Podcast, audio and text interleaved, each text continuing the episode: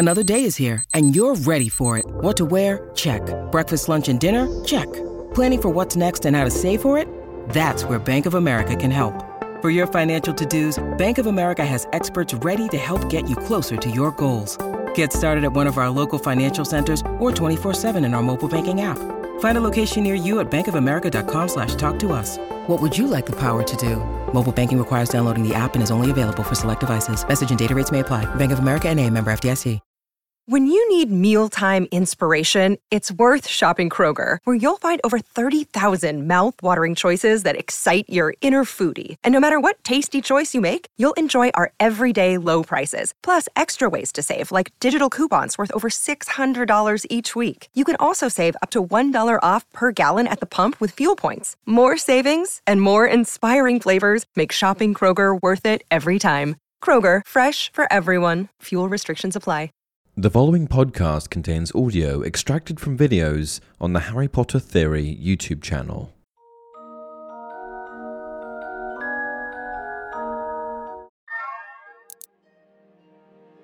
Hey everyone, welcome to another installment of Harry Potter Theory. Today, I've got something special for you a complete documentary on the history of Hogwarts and the lives of all four founders Godric Gryffindor, Salazar Slytherin, Helga Hufflepuff, and Rowena Ravenclaw. In this video, I've left no stone unturned in the discussion of Hogwarts' tumultuous history, and I've included everything I could possibly find on the school's four founders. By the end of this video, you're going to be an expert. I'm going to kick things off by discussing how the school was founded, then begin diving into the rich histories of each founder. Sit back, relax, and enjoy. Hogwarts was founded at some point during the 10th century. It was built hidden off somewhere in the Scottish Highlands. The exact location is never actually revealed, and this was because the 10th century was a time of hardship for witches and wizards. During this time, every day, witches and wizards were being persecuted by muggles, who were intensely hostile when it came to witnessing sources of magic. In order to further protect the staff, students, and school itself, additional precautions were made in the form of charms, helping to further conceal the school from muggle trespassers. If a muggle were to just happen to stumble upon the school grounds, they would only see ruins and signs warning them to stay away. Hogwarts was founded when four 10th century witches and wizards got together and decided that they had, in the Sorting Hat's own words, the self same yearning to make the world's best magic school. These founders were Godric Gryffindor, Rowena Ravenclaw, Salazar Slytherin, and Helga Hufflepuff. Thus, Hogwarts was born the name Hogwarts actually came from founder Rowena Ravenclaw, who had a dream where a warty hog led her to a cliff by a lake. It's also been speculated this is how they chose the location for the school as well. After its establishment, like with any institution, a crest was formed for Hogwarts. Emblazoned upon the school crest are the words Draco Dormiens Nunquam Titillandus, which roughly translates to Never tickle a sleeping dragon. Rowling revealed the true meaning of this motto in an interview. The name is just an idiom, derived from let sleeping dogs lie. It's a magnification, if you will. It basically means don't stir up trouble, don't open up a can of worms, don't stir up a hornet's nest, and definitely don't play with fire. If you tickle a sleeping dragon, then you are probably only causing problems for yourself. Problems that could be easily avoided if you simply didn't tickle a sleeping dragon. Anyway, after the founders, who were close friends, founded the school, they decided that they would each create and head their own house, which would represent a personality trait and skill that they wanted to nurture. And it just so happened that despite being close friends, each founder happened to value very different things, which created quite an interesting and diverse array of students at the school. Gryffindor students embodied bravery and chivalry, Ravenclaw, intelligence and wit, Hufflepuff, loyalty and fair play, and Slytherin, the values of being sly and cunning. And for years, the Hogwarts founders served as head of their respective houses, and sorted students into their houses manually. However, when it occurred to them that they wouldn't be around forever, they needed to come up with some sort of way that they could continue to sort students when they were no longer around. Thus, the sorting hat was born. Godric Gryffindor pulled his completely normal hat off of his head and made the suggestion to the other founders that, using their collective magic, they enchant the hat and turn it into a sentient being.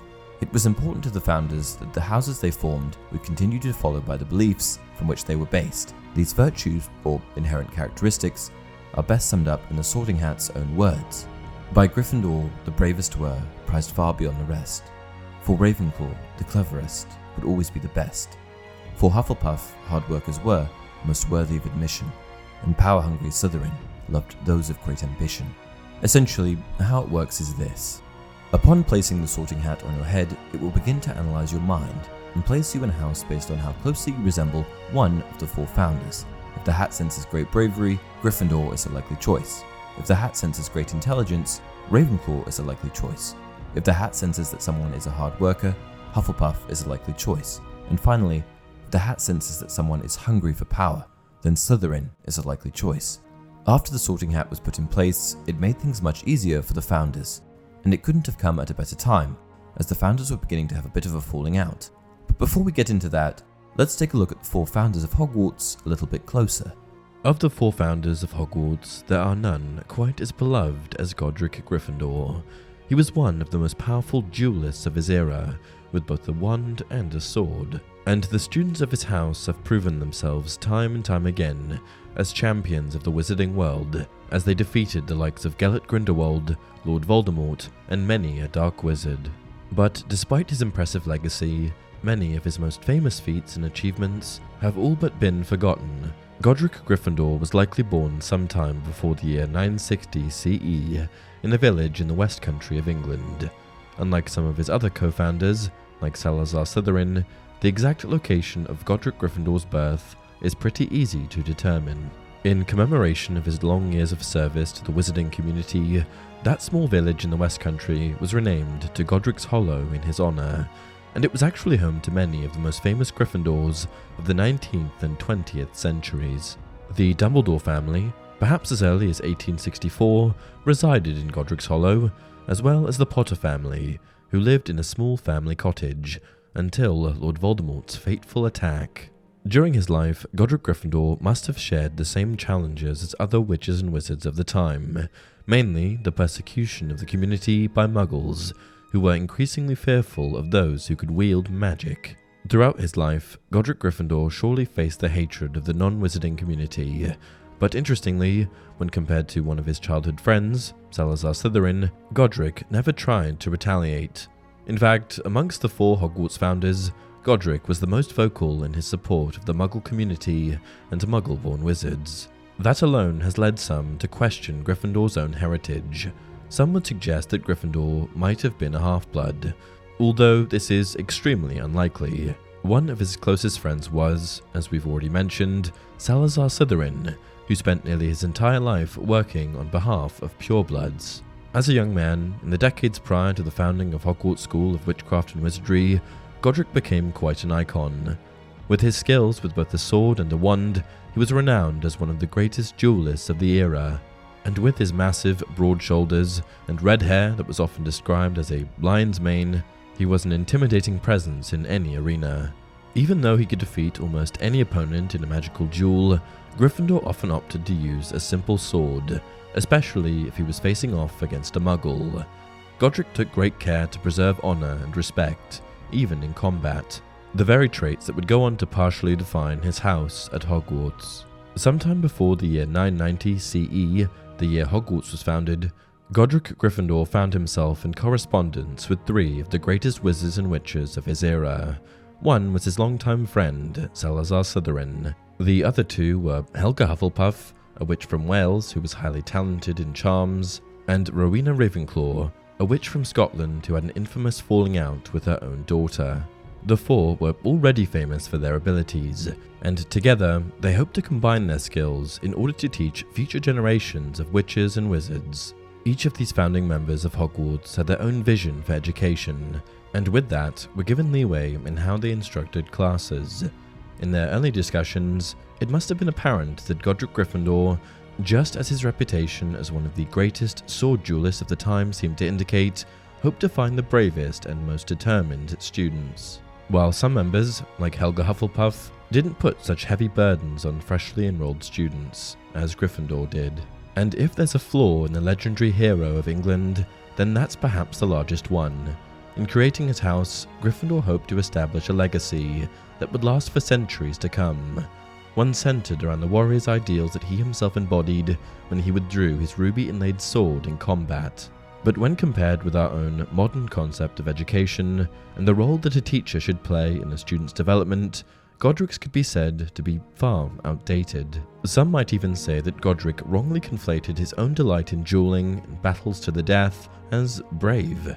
So when he served as the leader of his house, he might have taught his children to solve problems by fighting their way out of the situation, instead of using other tactics like diplomacy, which actually might have saved more lives. Whatever your take on Godric's education philosophy may be, it's hard to deny the effect the wizard had while other houses, like Slytherin, gave rise to some of the most terrible dark wizards the world would ever see, Gryffindor brought about the likes of Albus Dumbledore, James and Lily Potter, and Minerva McGonagall.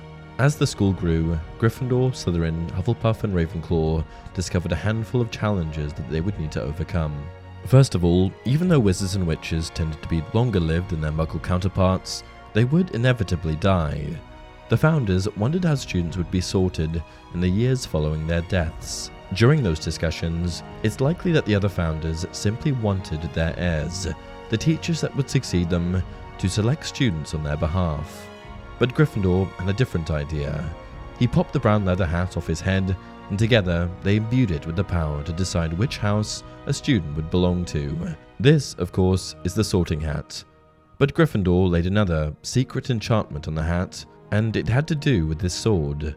Sometime just before, or sometime during his time at Hogwarts, Godric Gryffindor had commissioned the creation of a silver sword. In later years, it would become known simply as the Sword of Gryffindor, but during that time, the goblins who had created the blade might have known it as Ragnuk's sword.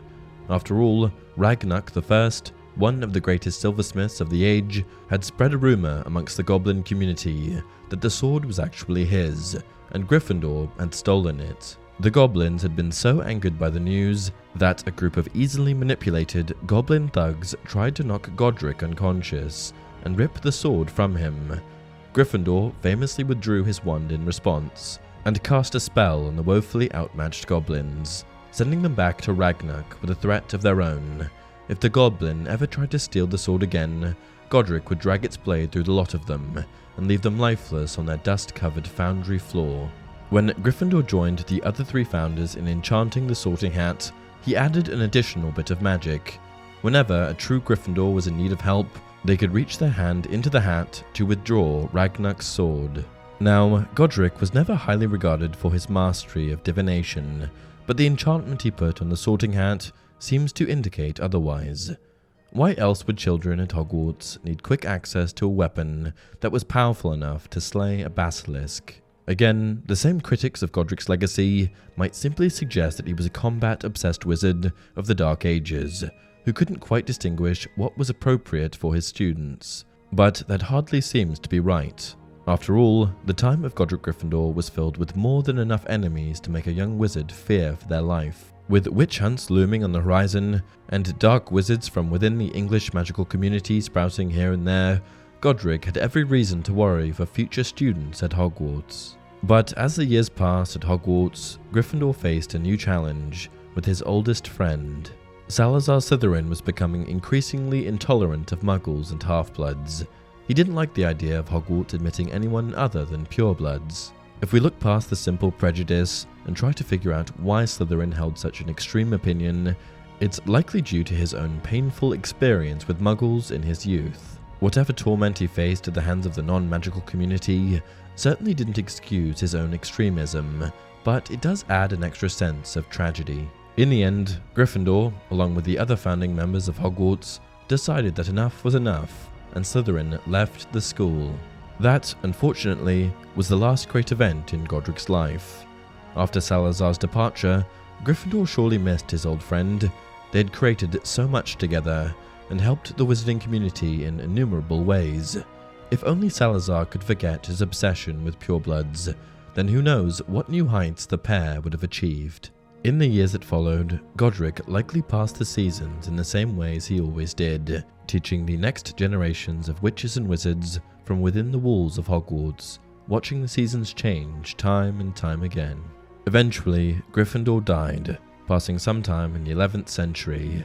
His legacy and the ideals of courage and stalwartness became the bedrock for much of the wizarding community as we know it today. Without his contributions to Hogwarts, it's unlikely that the world could have survived the rise of wizards like Grindelwald and Voldemort.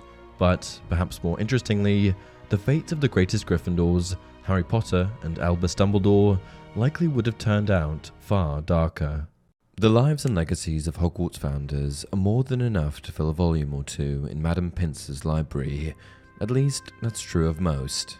But if we look past the achievements of Godric Gryffindor, Helga Hufflepuff, and Rowena Ravenclaw, then you'll be surprised to find that very little remains of Salazar Slytherin, and it's important to ask why. After all, the lasting impact that Salazar made on the wizarding world at the turn of the first millennium was far greater than most, save only his co founders and perhaps the Peverell siblings. Why, then, does it seem that history has chosen to neglect him? Well, I think we should start at the beginning, all the way back to the 10th century when he was born.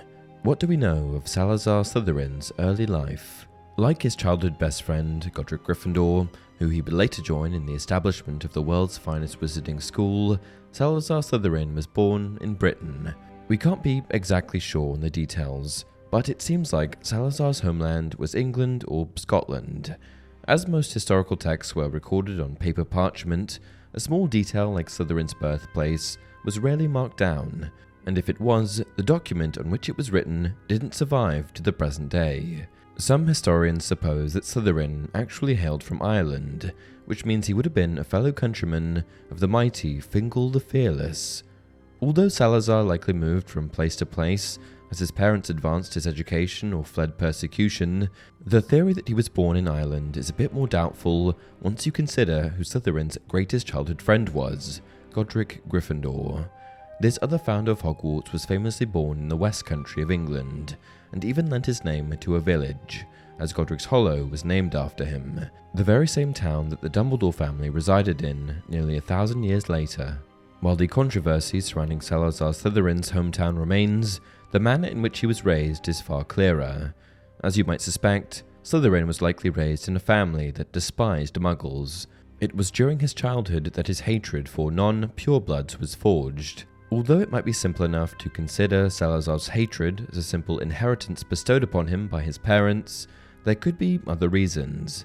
England at this time, in the 10th century, was filled with the fervour of the Anglo Saxon Christian Church. As they sought to purge the landscape of pagan idols and their worshippers, magical families were undoubtedly targeted in the attacks. Surely part of Salazar's prejudice was from a sense of elitism, but in the end, he might have simply used his hatred of purebloods as a way to cope with the butchering of the wizarding world. Before joining his peers in the founding of Hogwarts, Salazar earned renown as an accomplished wizard. Like other dark wizards throughout history, Salazar Slytherin was capable of communicating with serpents. As a Parseltongue, he shared this unique trait with the creator of the very first basilisk, Herpo the Foul, and Salazar's own distant descendant, Tom Riddle. Salazar would need this ability when he created the Chamber of Secrets, sometime before he was forced to leave Hogwarts, but I'll get to that story in a bit. During his youth, Salazar also famously created his very own wand, a magical relic that would have a legacy of a 1000 years old. Salazar originally created the weapon out of snakewood, and even embedded a tiny piece of a basilisk within it. When we think of the greatest duelists of the time, we often turn our attention first to Godric Gryffindor, who wielded both a sword and wand in combat. But Slytherin was no slouch either, although his ability to craft wands outshined any of his tools. The weapon eventually became an heirloom of his family. At one point, it made the journey across the Atlantic and wound up in the New World, where it was eventually transformed into a magical snakewood tree. Besides his wand, Salazar had trained himself in a number of magical disciplines. As a legilimens, the Dark Wizard was able to read others' thoughts and even project visions into their minds. While there aren't many records about Salazar's particular feats with this discipline, we can safely assume that he rivaled the likes of later wizards, Severus Snape and Lord Voldemort. Voldemort's own feats with legilimency, while seeming effortless, were great enough to make many consider him the greatest legilimens of the era. He regularly invaded the minds of his enemies, and was particularly cruel when he used the skill against Harry Potter. Like the earliest Dark Wizard, Herpo the Foul, Salazar Slytherin had also mastered the ability of creating a basilisk, a giant venomous serpent that was one of the deadliest creatures in the wizarding world. By Harry Potter's time, breeding and holding basilisks in captivity was a crime that could very well earn you several years in prison. Salazar's ability to speak Parseltongue served him well in this field. Basilisks were a 5x class beast and were deemed impossible to tame. That's why dark wizards, especially those who had a penchant for Parseltongue, were among the only beings to control the serpents. Their ability to communicate with the giant snakes meant they could at least steer them in the right direction. As you might suspect, Salazar Slytherin would use this skill to place a basilisk in the Chamber of Secrets. But again, I'm getting a bit ahead of myself.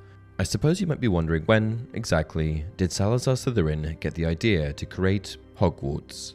Well, the exact dates of Hogwarts' founding aren't quite clear. Some suggest the year 993, while others claim 990. While nailing down the school's founding date is tricky, figuring out how old Salazar was at the time of its creation is even harder. It doesn't seem that historians concur on any one particular age, but it wouldn't make sense for Salazar to be much younger than his early 30s in order to help found Hogwarts. While joining his friends, Godric Gryffindor, Rowena Ravenclaw, and Helga Hufflepuff, it didn't seem like the Slytherin's questionable past raised any questions. You have to remember, in later years, the divide between dark wizards and their peers was quite stark. But at this point, especially with the persecution that all the wizarding community faced at the hands of muggles, Slytherin's propensity for dark magic was demonstrably far less evil than witch hunts and burnings. Located in the Scottish Highlands, Hogwarts School of Witchcraft and Wizardry allowed Salazar a great deal of freedom with his unique vision for the future generations of wizards. As each founder had their own house, Slytherin decided that he would dedicate his to a particular type of wizard. Slytherin didn't target the recklessly courageous, as Gryffindors did, or the senselessly loyal, as Hufflepuff was known to do. And unlike Rowena Ravenclaw's house, which recruited the smartest of every incoming class, Slytherin preferred the most cunning. He hated muggles, that much we already knew, so Slytherin's house actively discriminated against muggle born students during the sorting hat ceremony. In fact, it was, in part, thanks to Salazar's skills with charms that brought the sorting hat to life. He, along with the other founders, enchanted one of Godric's old, tattered hats and used it to choose new members of their respective houses. It's hard to know exactly what Hogwarts looked like during Slytherin's time at the school. As a 10th century wizarding academy, it must have been far different than Hogwarts during Harry or even James Potter's time. With muggle attacks on the wizarding community burning through the country, Salazar must have been a strong proponent of teaching techniques that made his students more than capable of defeating throngs of villagers armed with simple steel weapons. But as we mentioned at the very beginning, there isn't much known of the life and times of Salazar Slytherin, and it's in large part due to how he ended his time at Hogwarts. During the early years of the school, Slytherin eventually butted heads with his fellow founders. While his dark wizarding ways didn't initially bother Godric, Helga, or Rowena, his anti muggle rhetoric, however right it must have been at the time, didn't sit well with the others. At one point, Slytherin laid down an ultimatum. He couldn't imagine a future for the school if it continued accepting muggle born wizards into the program. Even though Slytherin was given a great deal of freedom with his own house, and the Sorting Hat itself aided Salazar in rejecting non purebloods from his program, the Dark Wizard wanted more. He wanted every house within Hogwarts to enroll only the finest purebloods, and when this issue eventually came to a boiling point, Slytherin found that his co founders wouldn't budge. They thought Muggleborns were just as important as purebloods, and they couldn't tolerate Slytherin's prejudice any longer. Even Salazar's oldest friend, dear Godric, rebuked Slytherin for his intolerance. In the end, Salazar felt that he was forced to abandon Hogwarts, the very school that he had spent so many years helping to form. But he didn't leave the school unblemished. In the years to come, the Sorting Hat would continue to select students based on Salazar's preferences. And there was one more stain Slytherin left behind. In the depths of Hogwarts, only accessible by hidden pathways, the Dark Wizard had created the Chamber of Secrets, a secret chamber complete with a statue of his likeness. Then, as Harry drew level with the last pair of pillars, a statue high as the chamber itself loomed into view, standing against the back wall. It was ancient and monkeyish, with a long thin beard that fell almost to the bottom of the wizard's sweeping stone robes, where two enormous grey feet stood on the smooth chamber floor. But that wasn't the only thing in the chamber. Slytherin also placed a giant, venomous basilisk, one that rivaled the murderous beast that Herpo perfected in a prior age, deep within the dungeon. Salazar hoped that one of his heirs would take up his charge, to rid the world of muggle-born wizards, with the aid of his serpent. His dreams would be realized 1,000 years later when Tom Riddle accessed the chamber and attacked his non pureblood classmates. Unfortunately, not much is known about the period after Salazar left Hogwarts, but many believe that he died just a short period after creating the Chamber of Secrets. If you think about the greatest founder of Hogwarts, who comes to mind? If you value overall magical abilities, you might be tempted to choose Salazar Slytherin. After all, he created a secret, enchanted chamber right under the noses of the three other original teachers at the school, and none of them ever found out. But if you are fascinated by the legacy of wizards who triumphed over dark sorcerers, you'd likely suggest Godric Gryffindor. The students who enrolled in his house were among the strongest wizards in all of Europe, and in the 20th century, Gryffindor students were responsible for defeating not just Grindelwald, but also the far more terrifying Dark Wizard Tom Riddle. I'd imagine even a few of you would throw out Rowena Ravenclaw as your choice. Unlike the other founders, Rowena wasn't interested in courage or pure blood. She chose her students based on their intelligence. The greatest wand maker in the world, the man responsible for giving both Lord Voldemort and Harry Potter the tools they needed to duel, Garrick Ollivander, was actually a graduate of Rowena's house, but I'm willing to claim that Helga Hufflepuff, the fourth and last founder of Hogwarts, might actually have been greater than all the rest. Why? Well, that's what we're going to talk about today when we look at her life and legacy. Just like the other founders of Hogwarts, Helga Hufflepuff represented a unique part of the British Isles. Godric Gryffindor was born in the West Country of England, Rowena Ravenclaw in a narrow valley within the Scottish countryside, and Salazar Slytherin in Ireland, although that last part is often contested. But Helga, just like one of the most unique indigenous creatures in Britain, the green Welsh dragons, hailed from Wales. Although the ancient records of her hometown have been lost, we know that Helga was raised far away from the urban trading centres that bordered England, and instead grew up deep within the Welsh countryside, amidst its flowing creeks and low rolling hills. Considering how great of an influence the birthplace of Hogwarts' other founders played in their roles as teachers, it's surprising to note that Helga Hufflepuff's Welsh heritage might have merely been a footnote for the highly regarded witch. Gryffindor, despite his reputation as one of the most noble sorcerers of his time, had a particularly bad habit of eagerly jumping into duels. That trait, courage in the face of possible death, was the very thing the sorting hat searched for when selecting students for Godric's house, and historians have often cited Gryffindor's English heritage and his life in the small town that would eventually bear his name, Godric's Hollow, as the landscape that moulded his bravery. Even Slytherin, who was rumoured to move about quite often, first starting in Ireland and eventually making his way to Gryffindor's village, was shaped by his home, having faced the sharp tongued jeers of muggles who feared the magical community. Slytherin developed a deep hatred for any non magical being. This prejudice, of course, later got him kicked out of Hogwarts, but it is another trait that historians have attached to the landscape he was raised in. When we think of Helga Hufflepuff, her greatest attribute was her fair and kind heart. When we talk about her time as a teacher at Hogwarts, we'll dive into what Helga's fairness actually meant in terms of her students. Although we know Helga's birthplace, it's impossible to know her actual birth date. Like the other founders of Hogwarts, and pretty much anyone else from the wizarding world at the time, surviving parchment records are hard to come by. The best we can do is look at the founding date of Hogwarts and deduce how old Helga must have been at the time. Now, we know that Hogwarts was established in the year 993, just a few short years of the turn of the millennium.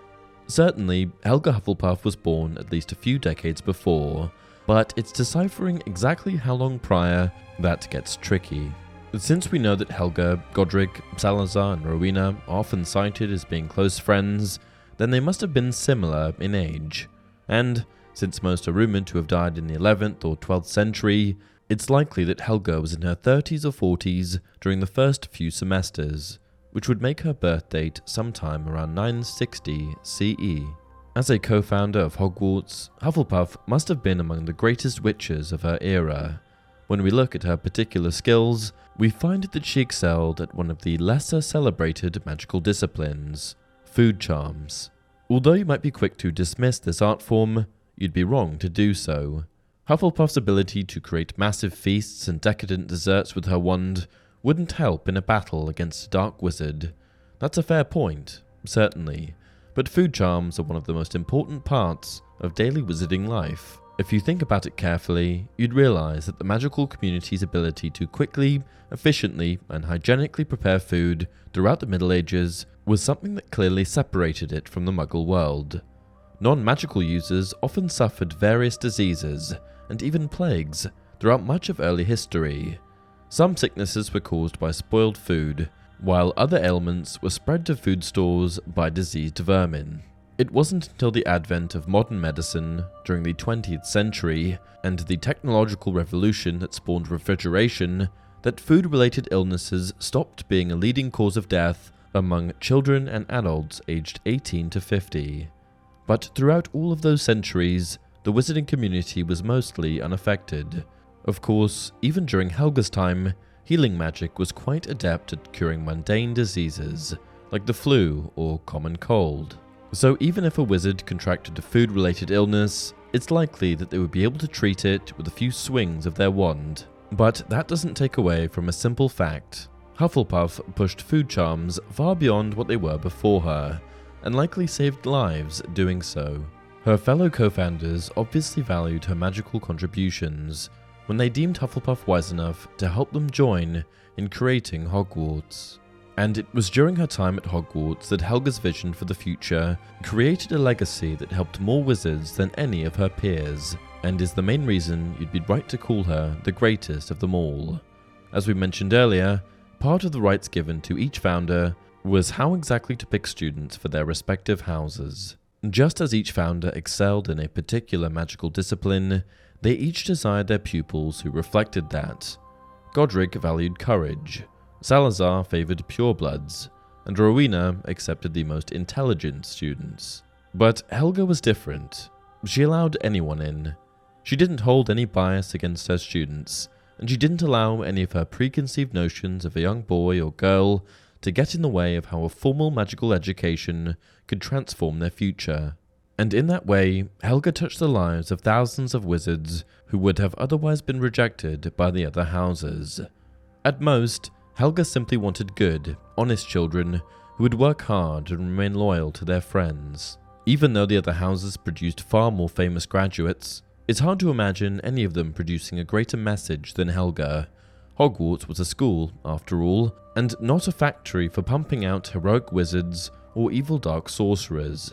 If we simply analyze Helga Hufflepuff at face value, as a teacher and school founder, then her methods just don't seem like they can be beat. After founding the school, years passed as Helga taught fresh new faces every fall.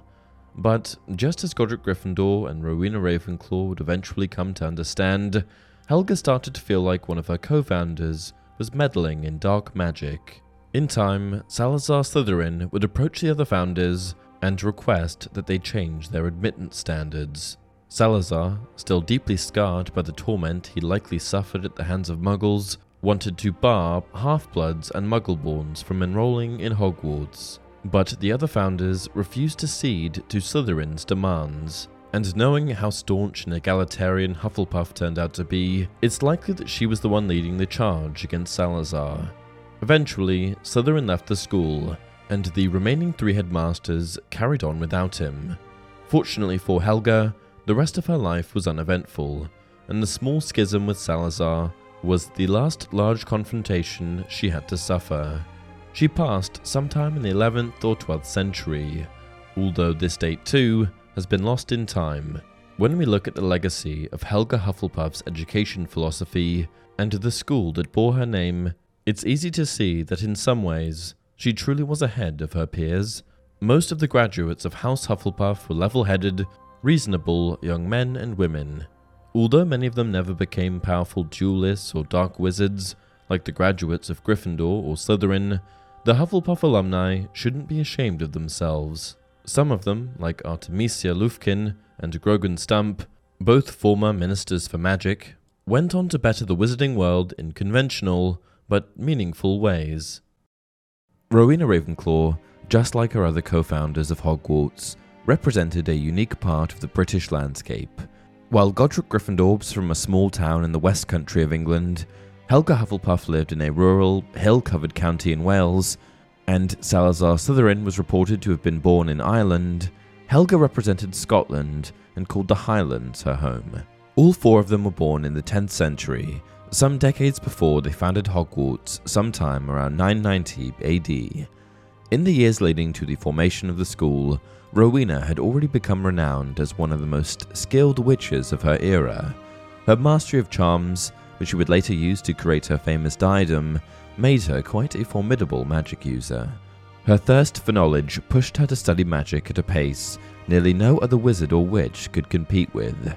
But it wasn't just her tenacity that made her a powerful witch. Rowena also possessed an inexplicable, innate connection to the magical world, which is best reflected in her dreams. Prior to meeting her co founders, Rowena would often dream of a wild boar. In those dreams, the beast would wind through the woods and valleys until it drew her to the foot of a massive, dark blue lake. Later in life, Rowena took these dreams as a premonition and used them to guide her when choosing Hogwarts' location, right at the foot of the Great Lake, which many Grindylows called home. By the year 990 AD, Rowena had known her fellow Hogwarts founders for some time. Although Helga Hufflepuff was her closest friend in the bunch, the other two members, Godric Gryffindor and Salazar Slytherin, were important to her as well. Together, they created a Hogwarts School of Witchcraft and Wizardry and dedicated their lives to educating the magical youth of Britain in the ways of the wizarding world. Although the Ministry of Magic was still a few centuries away from creation, the ancient Britain that Rowena called home was still ruled by a complex series of laws. With disputes between muggles and wizards always increasing, Rowena and her fellow teachers strived to keep their students safe. And for a relatively short while, they achieved just that. As one of the co founders of Hogwarts, Rowena left a strong impression on the school. In the years that followed her death, the values she instilled continued, making House Ravenclaw every bit as formidable as it had been during Rowena's tenure. When choosing students, Rowena had a very specific set of qualities that she looked for. Unlike Godric Gryffindor, who sought courage, or Slytherin, who went after purebloods, Ravenclaw wanted only the brightest students. The entire wizarding world would come to know just how selective Ravenclaw was, and graduates from a house would show off their affiliation with great honor. At some point during her time as a professor at Hogwarts, Rowena's daughter enrolled at the school. We're not quite sure what Rowena's relationship with the young girl was like, but it's easy to see that something was wrong. Although the historical records never mention it, a second look at Rowena's life and achievements might tell us all we need to know about her merit as a parent. Rowena was ambitious, ambitious enough to devote her time and energy to the arduous task of creating Hogwarts. She likely worked tirelessly at this task while Helena was still a young child, something that could have built animosity between the two. And whether Rowena deliberately sought to burden her or not, the pressure of having one of the smartest witches in Britain as your mother was second to none. Helena likely bore the weight of perfection and studied tirelessly to live up to her mother's expectations. After all, by the time Helena enrolled in Hogwarts, she would need to be smart enough for her mother to accept her into her own house, Ravenclaw. All of this pressure, combined with the judgment of her peers in the wizarding community, drove Helena to resent her mother even more. And when Helena finally acted out, the harm was too much for her mother, Rowena, to bear. While her daughter Helena was still a student at Hogwarts, she decided to run away. The animosity between her and her mother had grown too great. Overwhelmed by the adoration her mother drew from other wizards and witches, Helena vowed that she would become even greater. So she stole her mother's enchanted diadem and took off for Albania. Her mother's diadem was supposedly bewitched so that it granted its wearer greater wisdom, but in the months that followed Helena's act of betrayal, she never seemed to grow any wiser. Back at Hogwarts, Rowena could hardly fathom what had happened. Instead of telling her fellow founders and enlisting their help to bring Helena back to safety, Rowena hid the entire ordeal. Although Godric and Salazar might not have been helpful, Rowena wrongly hid the ordeal from Helga Hufflepuff. Helga, more than any witch in the wizarding world, was renowned for her compassion and her ability to reach out to troubled magic users. But in the end, the shame was simply too much for Rowena to bear. Soon after Helena's departure, Rowena fell ill. Although she didn't know it at the time, she was dying. Magical historians often wonder if Rowena died from heartache due to her daughter's disappearance. Such a fate wasn't uncommon in the ancient magical world. Unfortunately, we might never know the truth. But in those final days, Rowena made another grave mistake. Realizing that her end was drawing near, Rowena wanted nothing more than to see her dear daughter again. Even though Helena had stolen her treasured diadem, Rowena was eager to forgive her and hoped to hold her hand as she passed. But instead of calling upon her fellow co founders for aid, Rowena turned to a strange ally, the Bloody Baron. Known then only as the Baron, he was a strange boy. He was one of Salazar Slytherin's earliest students, and he was consumed with many of the same vices that other dark wizards possessed. But mostly, his hot temper often led him to trouble, and ultimately would be the cause of Helena's death. Rowena turned to the Baron for a simple reason. He was obsessed with her daughter. Since their time as students at Hogwarts, the Baron had tried to make Helena his spouse, but she always refused. Rowena, still as sharp as ever, knew that the Baron was the one person she could send to Albania who wouldn't just quit when the pursuit became too difficult. But Rowena underestimated just how rageful the Baron was. When he finally located Helena in Albania, he once again tried to confess his love. But this time, when Helena rejected him, the Baron withdrew a razor sharp dagger and struck her dead. In the end, Rowena probably died before her daughter ever returned as a ghost. When we look at Rowena Ravenclaw's legacy and all that she accomplished, it's hard not to ignore her personal failings. She created one of the most disciplined houses at any wizarding school, and as we've already mentioned, she actually chose the iconic location for Hogwarts construction, a decision that led to innumerable famous encounters between students and magical creatures within the Great Lake and Forbidden Forest. According to legend, Rowena even designed the shifting floor plan, which made Hogwarts almost unchartable, unless you had the Marauders map, of course. For all these accomplishments and more, Rowena Ravenclaw is easily one of the most interesting co founders at Hogwarts. But perhaps the only way to achieve these great deeds was to sacrifice her relationship with her daughter, and sadly, that tragedy and the fate of Helena Ravenclaw is what we'll remember most about Rowena. But one thing is for sure the Hogwarts founders, all of them, are widely thought to have possessed power that was entirely uncomparable to most modern day witches and wizards. They were all charms and transfiguration masters, expert duelists, pioneers, and more. The list goes on. They created the perfect environment for students to become accustomed to magic and the wizarding world as a whole. Hogwarts was a safe place for all, that is, after Salazar Slytherin had left. But before Slytherin left, the founders put together an impressive curriculum for the students of the school, truly leaving no stone unturned when it came to magical abilities. There were 21 subjects in total astronomy, charms, dark arts, defense against the dark arts, flying, herbology, history of magic, potions, transfiguration, arithmancy, care of magical creatures, divination, muggle studies, study of ancient runes, alchemy, ancient studies, apparition, art, ghoul studies, magical theory, and xylomancy. If you want to learn more about these subjects, then I've got a video on it called All 21 Subjects Taught at Hogwarts, which I'll leave a link for in the description. Whichever way you want to look at it, the founders of Hogwarts made one of the greatest and longest lasting contributions to wizard kind that we know of. And these four characters were truly influential in shaping the wizarding world into the world that we know today. And that's it for today's video. If you enjoy the content, please like the video and subscribe to the channel. What did you learn about the history of Hogwarts and its four founders? Leave a comment down below. Until next time, remember, whether you come back by page or the big screen, Hogwarts will always be there to welcome you home.